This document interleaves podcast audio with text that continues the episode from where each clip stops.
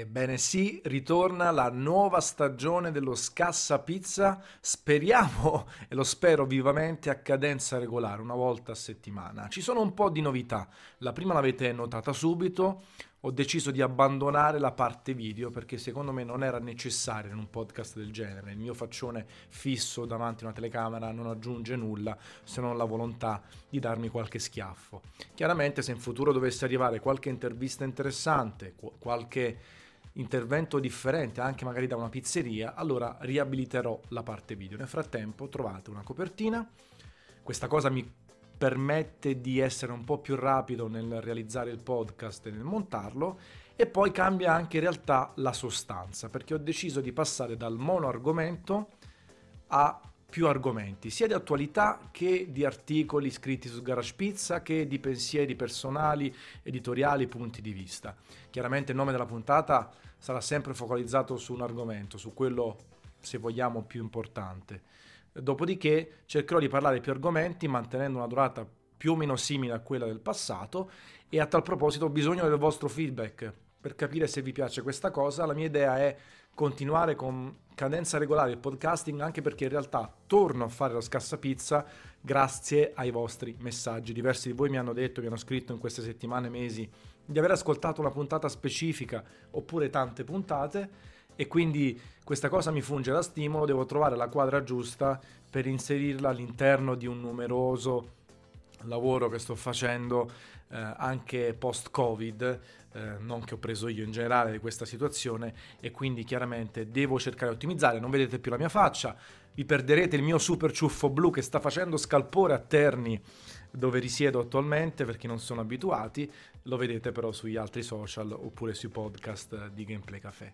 Ripartiamo comunque con questa prima puntata, troverete chiaramente tutti gli argomenti in descrizione, i minutaggi corretti e, e poi magari un po' alla volta nel corso eh, dei vari aggiornamenti, le prossime puntate, vi racconterò un po' anche quello che è successo nel periodo di Covid, eh, cosa ho cambiato, come ho cambiato l'approccio al lavoro, l'approccio al racconto del mondo pizza e anche altre piccole ehm, diciamo pillole personali che sono sicuro vi fanno piacere anche perché se state ascoltando questo podcast sicuramente eh, siete interessati eh, bene oltre la media a sapere il mio pensiero perché altrimenti non, non sareste qui ad ascoltarmi. Primo argomento, primo argomento parliamo della pizza in generale della qualità della pizza in generale, eh, perché sapete quanto sono progressista. Quante volte da napoletano verace, nato a Napoli col Vesuvio tatuato sul, sul bicipite destro, ho affermato che la pizza buona non si fa solo a Napoli.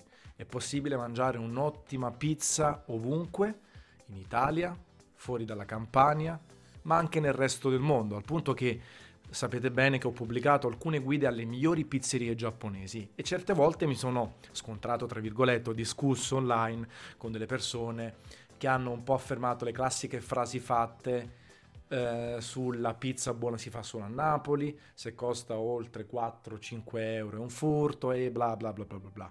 Vi ho dimostrato con i fatti, con l'esperienza personale, eh, non è che ci vuole l'arte di scienza, con l'esperienza personale, con la fortuna di aver girato in giro per il mondo, che si possono mangiare delle ottime pizze. E magari su questa cosa poi ci ritornerò in una puntata successiva. Oggi però vorrei parlarvi del contrario. Dov'è che ancora Napoli e la Campania, ma soprattutto Napoli, propone una pizza migliore rispetto al resto del mondo? Dov'è che c'è ancora un gap? Dove c'è ancora distanza percepibile? Ebbene, forse è una risposta scontata, ma vi dirò il perché.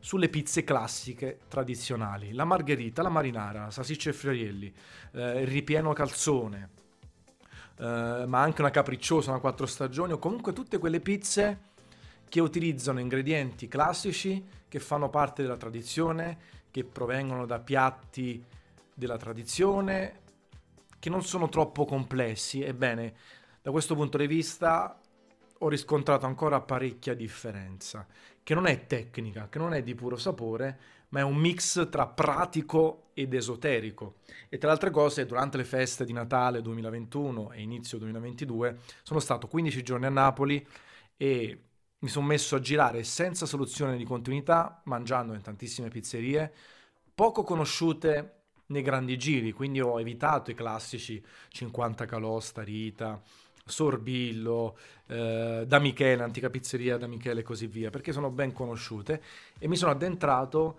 nei posti preferiti dai napoletani o quelli un po' sotto traccia o meno conosciuti fuori dai grandi giri, perché poi magari su TripAdvisor hanno centinaia di 5 stelle oppure lavorano tantissimo e quindi fatturano bene, però magari vengono meno chiacchierati fuori da Napoli. E questo giro, che poi a cui ho attaccato ovviamente il turismo, tantissime camminate, pensate che ho fatto oltre 110 km a piedi eh, durante le feste, ehm, viste clamorose sul Vesuvio, le scale, centro storico, i vicoletti, quindi ho cercato di mangiare sempre due pizze e poi smaltirne in parte. Talvolta sono andato da solo, talvolta con colleghi, talvolta con amici, ehm, senza problemi. Ho detto guarda, io voglio girare ogni giorno, mi metto la mia mascherina, sto attento a tutto, ma mi butto nei ristoranti, conosco persone, parlo con i pizzaioli, cerco di capire un po' questa cosa e ci sono stati parecchi spunti per diversi articoli che vedrete anche nel corso delle settimane. Oggi vi dicevo che Napoli, da questo punto di vista, ha ancora tanto da insegnare e vorrei dopo dirvi anche dare un appello ai pizzaioli e tutti quelli che lavorano con la pizza fuori da Napoli per capire dove si può migliorare. Allora, dicevo, un, un, un mix tra pratico ed esoterico. Perché? Perché non parliamo soltanto di qualità assoluta, ma di tutto il contesto. Lo so, sembra una sciocchezza, eh, ma di cosa stiamo parlando? No, la pizza tendenzialmente è una gioia pensare di mangiarla la sera, vederla con gli occhi, quindi mangiarla prima con gli occhi e quindi poi mangiarla, in un contesto che deve essere positivo, deve essere memorabile, perché di pizze buone ce ne sono quante ne volete, eh, però l'esperienza anche all'interno della pizzeria deve essere ottima deve lasciarvi un bel ricordo, se siete persone sensibili deve emozionarvi e questa cosa spesso non succede fuori e succede di più a Napoli perché i profumi per strada, tranne forse la pizza fritta che si attacca e dopo dovete dar fuoco al, al vostro giubbino, maglione, quello che è. L'atmosfera, questo rituale costante e questa padronanza del forno, soprattutto a legna, dell'impasto, dello schiaffo, del pizzaiolo vecchio stampo, comunque con le mani in pasta per davvero, senza essere troppo imbellettato. Magari appunto queste vie che vanno a alimentare questo contesto eh, dove sono presenti tantissime pizzerie, dove c'è un'atmosfera proprio che ti porta a dire ok, sto andando a mangiare in pizzeria, oppure il fronte strada, il concetto di cibo di strada stesso, che è proprio, ma non solo del popolo napoletano, quello di consumare una pizza rapidamente o a portafoglio o a libretto, oppure seduti al tavolo, fronte strada, in un contesto un po' meno arroccato adesso per causa del Covid, ma comunque estremamente familiare, estremamente caldo e quel profumo appunto che, eh, che, si sente già per la strada e che poi viene accentuato in pizzeria, anche se poi c'è tutto uno studio oggi moderno sugli odori e, e altro. E poi la qualità assoluta, perché stiamo parlando ovviamente di ingredienti freschi. Poi chi li compra con maggior qualità, chi le compra con minor qualità. E stiamo parlando quindi di prodotti vicini al territorio, di quegli abbinamenti che vi dicevo, la margherita no? con fior di latte, oppure con mozzarella, oppure con mozzarella di bufala, e la salsiccia Frarielli che proprio fa parte del tessuto sociale, così come un ripieno ricotta, cicoli e pepe, oppure con ricotta e salame, dolce napoletano. Sono quelle cose che sono così radicate nel tessuto sociale e all'interno di centinaia se non migliaia di pizzerie che poi si traducono anche in una qualità e in un sapore eccezionale. Eh, personalmente preferisco una margherita che abbia un, un sapore arrogante, avvolgente, dove si sentono tutti gli ingredienti, dove la pizza viene servita estremamente calda, che va a suggellare quel concetto di prodotto cotto nel forno. Anche sfatando poi diversi miti, no? Perché talvolta c'è anche questo mito. In realtà la pizza napoletana è sottilissima, soprattutto al centro. Ci sono varie scuole di pensiero, chi fa il cornicione pronunciato e chi no, ma comunque sempre estremamente equilibrato rispetto al resto. E poi la sapidità, la grandezza, ci sono pizzerie magari verso il Vomero ad esempio, ma anche qui ci sono varie eccezioni dove la pizza è di taglia M o ML, fino ad arrivare poi alla LXL ruota di carretto che trasborda dal piatto.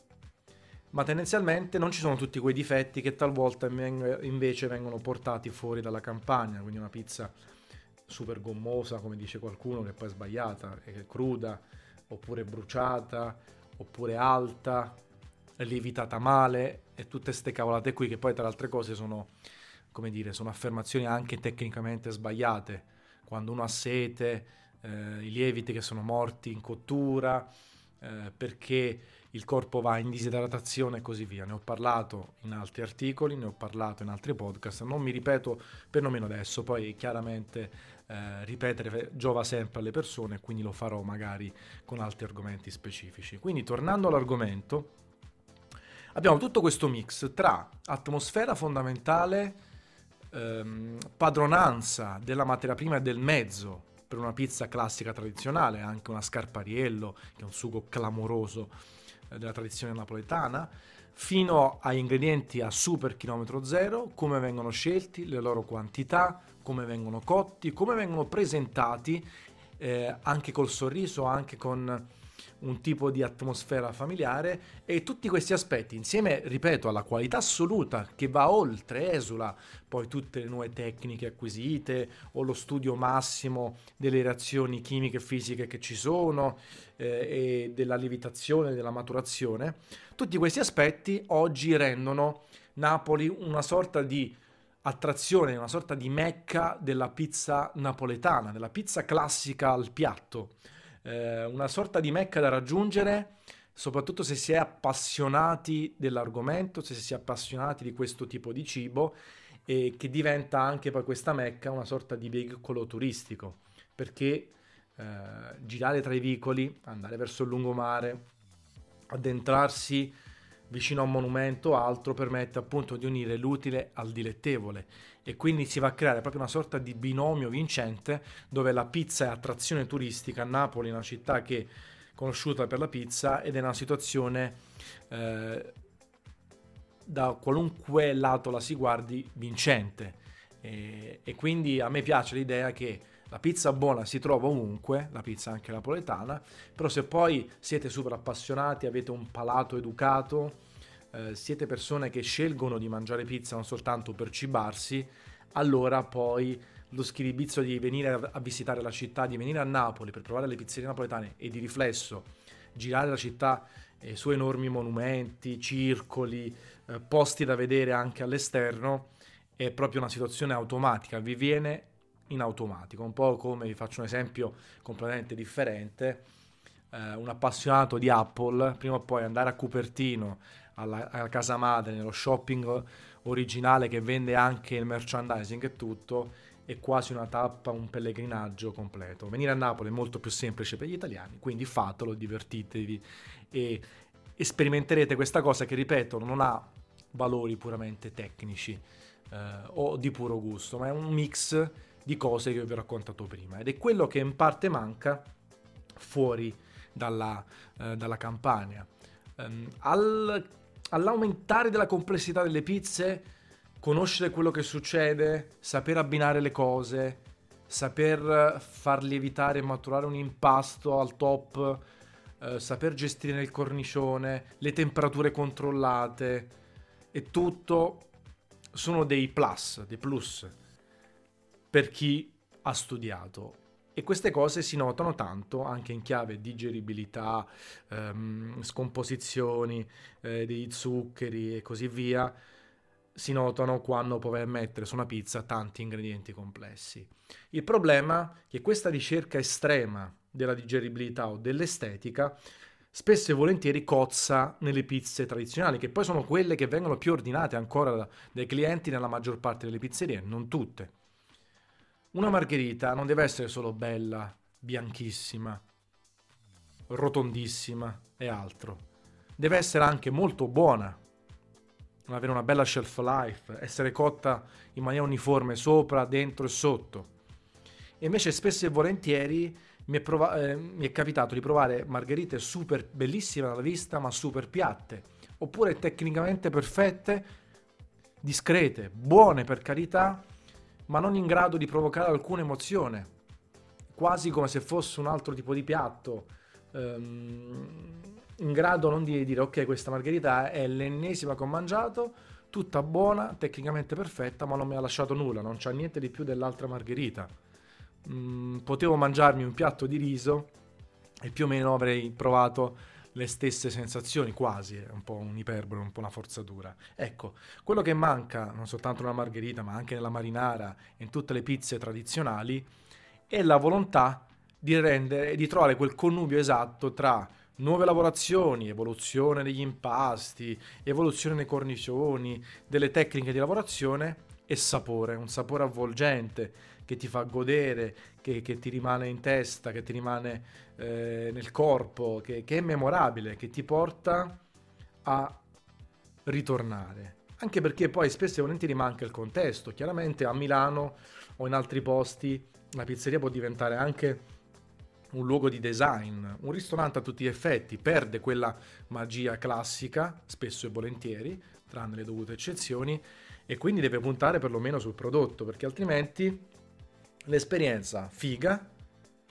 magari è costosa, magari no, non si ripete, si ripete difficilmente e si va altrove perché mancano queste cose. Quindi un piccolo appello che si può dare ai pizzaioli è quello di lavorare su queste cose, non farsi ammaliare dai social network, non farsi ammaliare dall'estetica perfetta, da quello che si è imparato sui libri o su qualcuno più bravo di te. Bisogna metterci del proprio, continuare a sperimentare, far godere il palato, perché alla fine la pizza deve essere buona.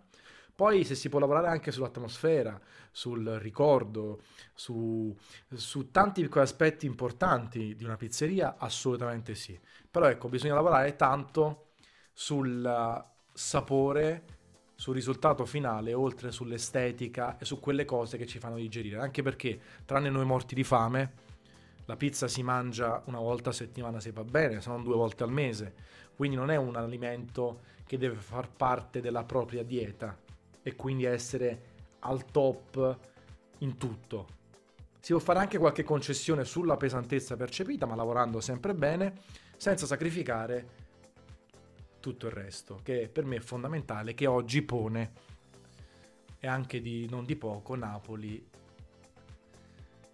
a distanza rispetto al resto. E quello che mi ha fatto stare anche benissimo i 15 giorni che sono stato giù, le esperienze, le chiacchiere, l'atmosfera. Mm, sono stato veramente molto molto bene, oltre ad aver mangiato delle ottime pizze classiche. Anzi, e chiudo, c'è da dire anche che spesso quando magari una pizzeria tradizionale o comunque che lavora molto bene sulle pizze classiche prova a fare il cosiddetto gourmet o comunque abbinamenti più arditi, succede un po' il patatrack o comunque risultate nettamente inferiori. Vi faccio l'esempio di Luciano Sorbillo al Vomero che sulle pizze base erano buone, anche se lì l'impasto aveva un po' di crisi di identità su cornicione non cornicione, eh, nuove tecniche, vecchie tecniche, ma sulle pizze base erano buone, una era molto buona, ne abbiamo provate un paio invece ed erano rivedibili, una era proprio bocciata a tutti gli effetti, quindi ecco, esiste anche il contrario.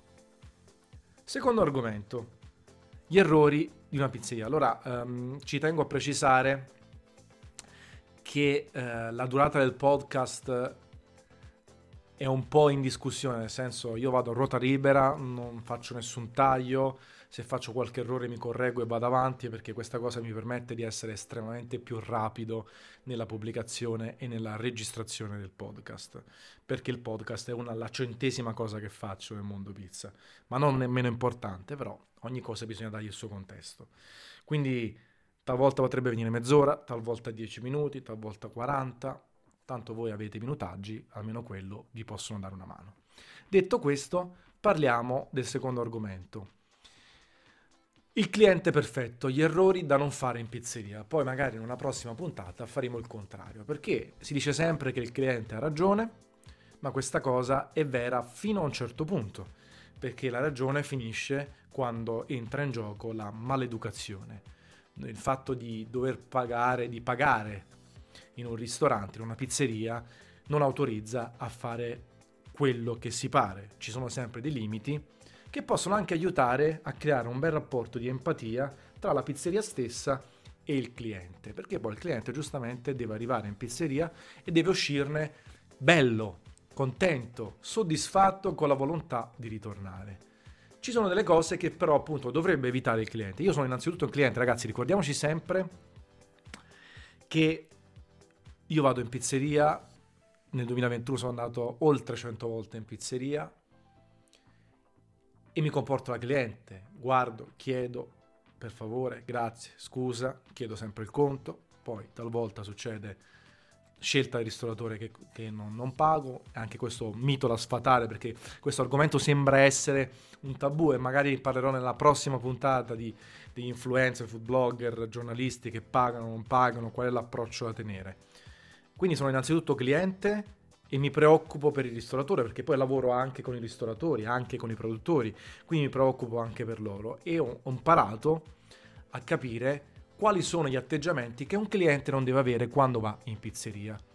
Partiamo subito dal classico, dal no show o da ritardi eccessivi dopo aver prenotato. Per fortuna sempre più pizzerie permettono di prenotare e riescono a gestire le prenotazioni perché tenete conto che talvolta le pizzerie, soprattutto il sabato sera, non accettano prenotazioni perché non ce la fanno. Non ce la fanno ad assicurare l'orario di prenotazione, c'è troppo casino, c'è troppa scelta chiaramente vogliono accontentare più persone possibili, vogliono fare più fatturato possibile e quindi preferiscono far attendere le persone fuori o comunque essere un po' più leggeri. Detto questo, sempre più pizzerie permettono di prenotare, anche big soprattutto durante la settimana, è sbagliatissimo non presentarsi. Cosa vi costa chiamare un attimino il ristorante un po' prima e dire guardate, non è dovete giustificarvi per un un problema, non riesco più a venire, mi dispiace, scusi e grazie. Così che almeno le pizzerie che hanno già dovuto magari mandare indietro qualcuno prima oppure a telefono dire che erano tutti pieni, perlomeno se passa qualcun altro, se chiama qualcun altro, possono recuperare la prenotazione perduta. Quindi se lo sapete con largo anticipo, chiamate usate WhatsApp se la pizzeria c'ha anche WhatsApp, ma non fate i pigri, non fate i rispettosi o quelli che dicono che me ne fotte. Fatelo, chiamate e disdite. Se poi invece fate ritardo, innanzitutto anche lì, se state in ritardo, ok, 10 minuti, un quarto d'ora, non muore nessuno, anche se c'è qualche preoccupazione, soprattutto nel weekend da parte della pizzeria. Però, nel caso chiamate, io lo faccio sempre, anche quando mangio ai ristoranti, quando vado eh, veramente in abiti super civili, chiamate, avvisate, guardate, faccio 20 minuti di ritardo, così almeno lo sanno. E nel momento in cui arrivate mezz'ora dopo, tre quarti d'ora dopo, senza aver, aver avvisato nessuno, non vi lamentate se il vostro posto è stato assegnato. È giusto, non potete lamentarvi. Tra altre cose, dovete rendervi conto che aspettando, che arrivando in ritardo, create un effetto a catena bruttissimo, perché magari poi i tavoli non si librano più in tempo e quindi tutte le prenotazioni saltano o si ritardano. Quindi fate un disastro enorme, non solo per la pizzeria, ma anche per gli altri clienti che in linea teorica dovrebbero darvi due schiaffoni perché avete fatto, avete creato un casino. Andando avanti, durante l'ordinazione, cercate di essere collaborativi con i camerieri e soprattutto magari riducete al minimo le variazioni. Chiaro, se avete intolleranze, anzi è una richiesta della pizzeria, se avete intolleranze al lattosio, alla frutta secca e così via. Però non fate impazzire, se siete soprattutto 5, 10, 6 al tavolo, cercate di ordinare uno che ordina per tutti o comunque non fate casino, non chiedete tutte e 10 una variazione perché andate un po' a mettere in difficoltà il cameriere, a parte quelli che magari non prendono direttamente la comanda o ricordano a memoria, ma in realtà andate, mandate in um, un po' in subbuglio anche la cucina, anche la pizzeria. Ricordatevi sempre di una cosa, che se una pizza viene proposta sul menù con una serie di ingredienti, è perché sono stati scelti dal pizzaiolo, dallo chef, quello che è. Di conseguenza loro hanno pensato che quel tipo di abbinamento è ottimo. Se voi andate a togliere un ingrediente o aggiungete un altro, c'è il rischio che poi il risultato è sconfessato, è peggiore. E poi magari vi arrabbiate anche o fate la recensione su TripAdvisor dicendo la pizza non era buona. E no. Io addirittura sarei per le pizze non modificabili, spiegate con garbo da parte della pizzeria anche sul menù. Poi chiaro, vengono bambini, la quadra la troviamo, ci sono delle intolleranze, chiaramente le gestiamo, non è che dice ah no, questa pizza c'ha per forza i fiori di latte normale oppure c'ha per forza le noci. Lì magari la pizzeria può trovare una soluzione, se proprio togli le noci e ti cambia il risultato, proporre un'alternativa che comunque è ok. Però ecco, non fate impazzire. Tra altre cose, è meglio non avere un atteggiamento arrogante o sconfessare l'identità della pizzeria, perché altrimenti si va a creare un clima tossico tra le due parti e il risultato è peggiore per tutti. È inutile arrivare lì dicendo io sono il cliente che paga, io ormai mangio tante pizze, eh, ho letto, ho un mini, un mini account Instagram, ne so più della pizzeria, quindi mi metto sopra, come si dice. No.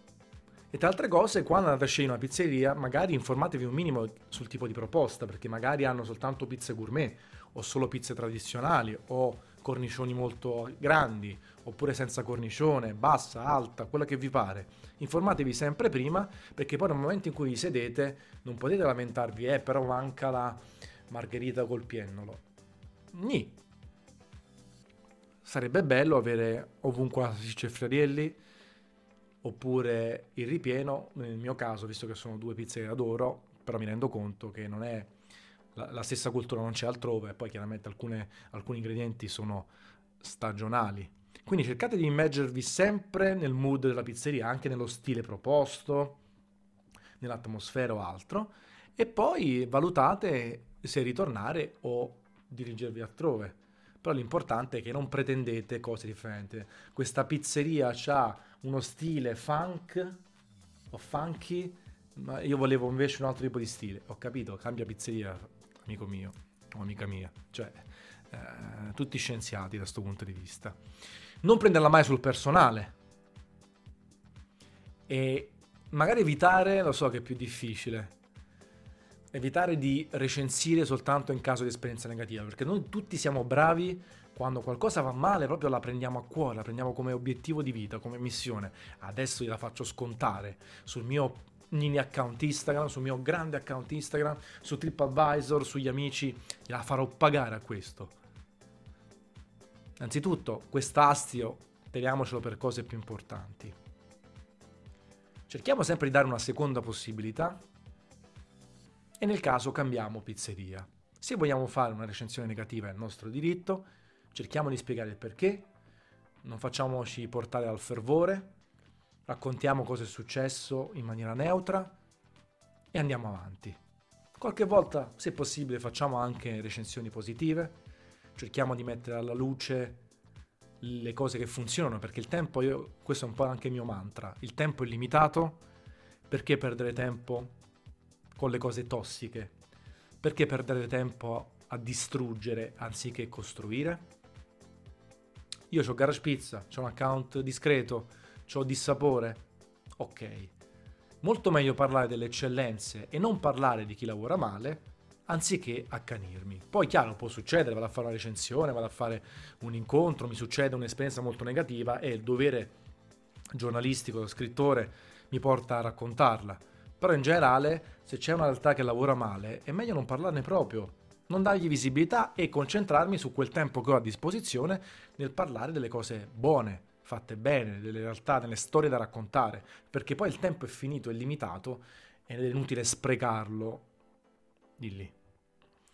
E chiudo come ultima cosa, e poi parlo anche di Instagram, del burnout di Instagram. pretendere l'abbono o lo sconto del pasto se qualcuno si è comportato male, se si è influencer, se si ha una GoPro in testa, se si ha un minimo di seguito, se si è giornalista, bla bla bla bla bla. Bisogna sempre chiedere il conto, pagare di buon grado se viene presentato e non pretendere nulla solo perché dopo ci, si fanno storie, post, l'articoletto e quello che è. La scelta dello sconto oppure del, dello, dell'offerta è sempre solo un'iniziativa del ristoratore, deve essere sempre solo un'iniziativa del ristoratore, che lo può fare per amicizia, perché si fa due calcoli di marketing, perché ha fatto una chiacchierata piacevole,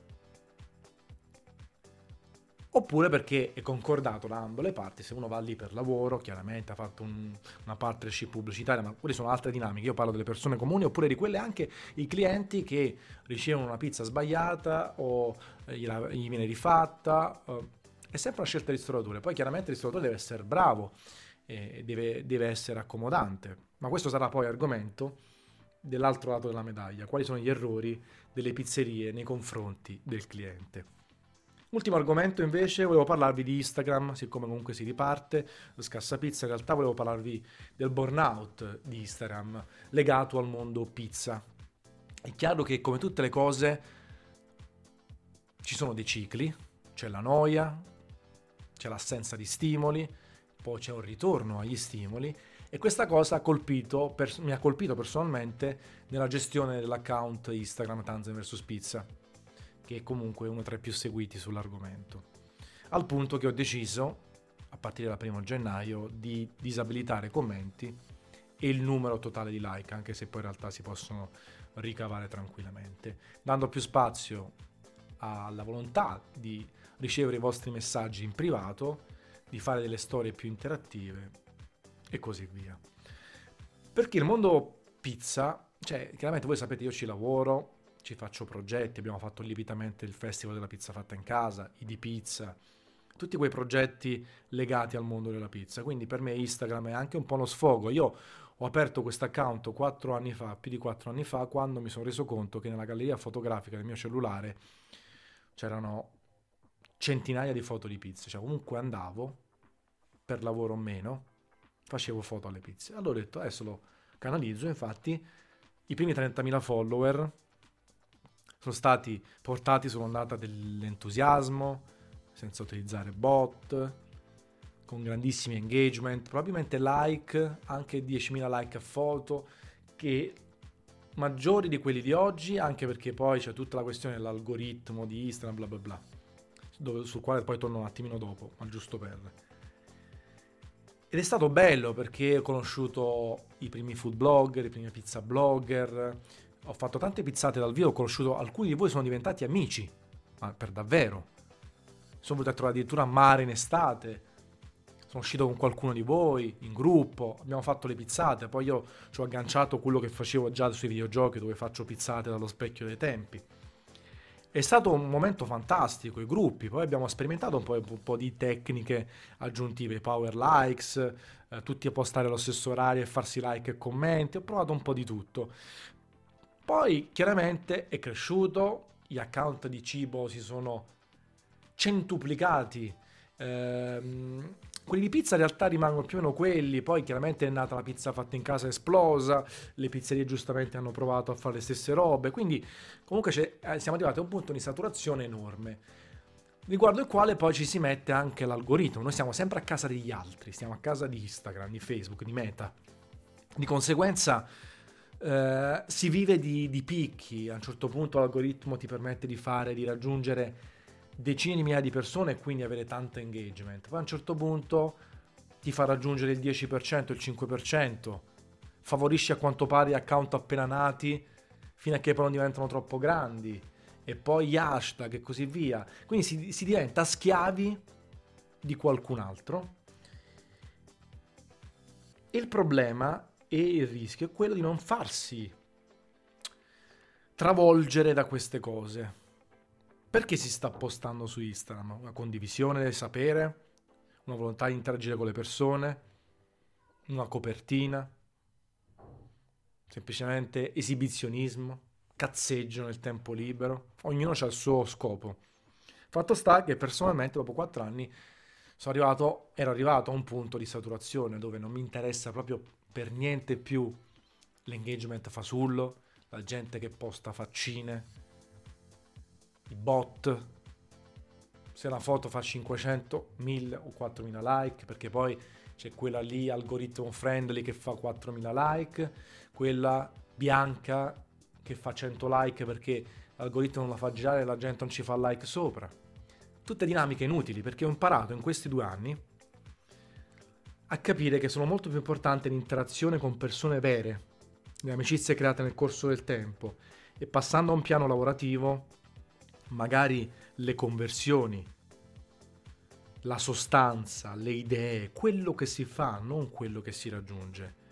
Sono molto più importanti 100 like di persone con un cervello che poi interagiscono con te, che ti seguono nel tuo percorso, vediamo lievitamente, rispetto a 10.000 like fini a se stessi per una foto porn food, per una foto fine a se stessa che non ti porta nulla, o per fare 100 euro non mi interessa, mi è interessato ancora di più dopo due anni di Covid, dove, come tanti di voi immagino, ho imparato ancora di più l'importanza del proprio tempo, la scelta di quello che si vuole fare, gli obiettivi che si danno, che sono differenti da ognuno di noi, c'è chi punta al massimo guadagno, a un mix, al tempo libero, a fare una famiglia, a viaggiare, a essere felice. E ognuno ha la sua felicità in maniera differente ed è sempre un rincorrerla perché non saremo mai completamente felici. E allora tutto questo vi ho detto, che è molto più profondo di un account Instagram, ci mancherebbe, però l'ho riversato anche lì.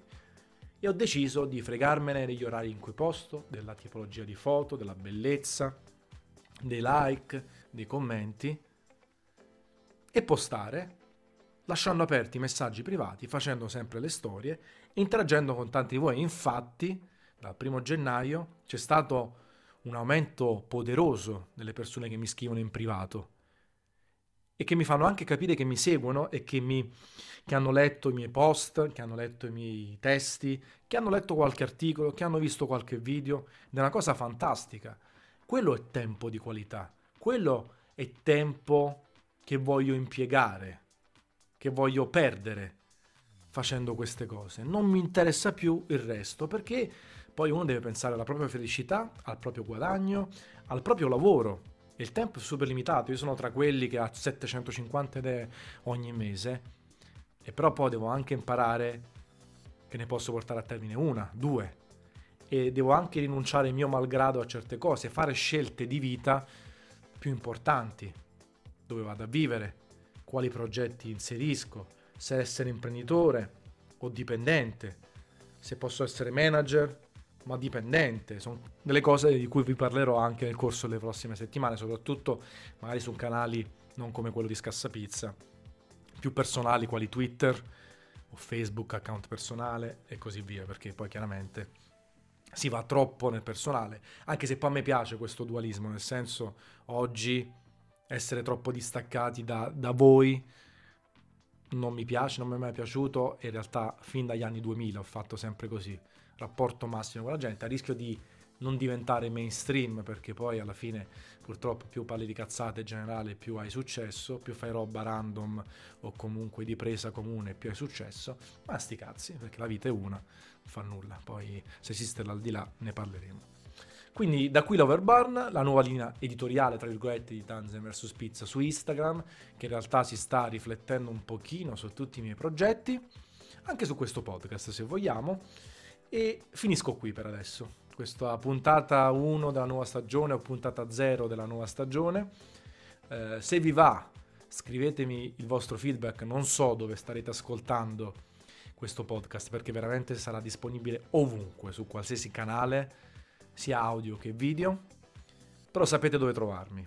Se cercate Antonio Fucito non escono brutte foto, esce anche il ciuffo blu, mi sa eh, trovate la mail, trovate Twitter dove sono super attivo, trovate Facebook, trovate Instagram, dove vi pare. Scrivetemi un vostro piccolo feedback su questo podcast e su questo inizio di Scassa Pizza in attesa di altre novità. È super gradito, quindi io vi ringrazio. Ci vediamo tra una settimana. una capata in bocca anche se non mi vedete e basta. Ciao a you.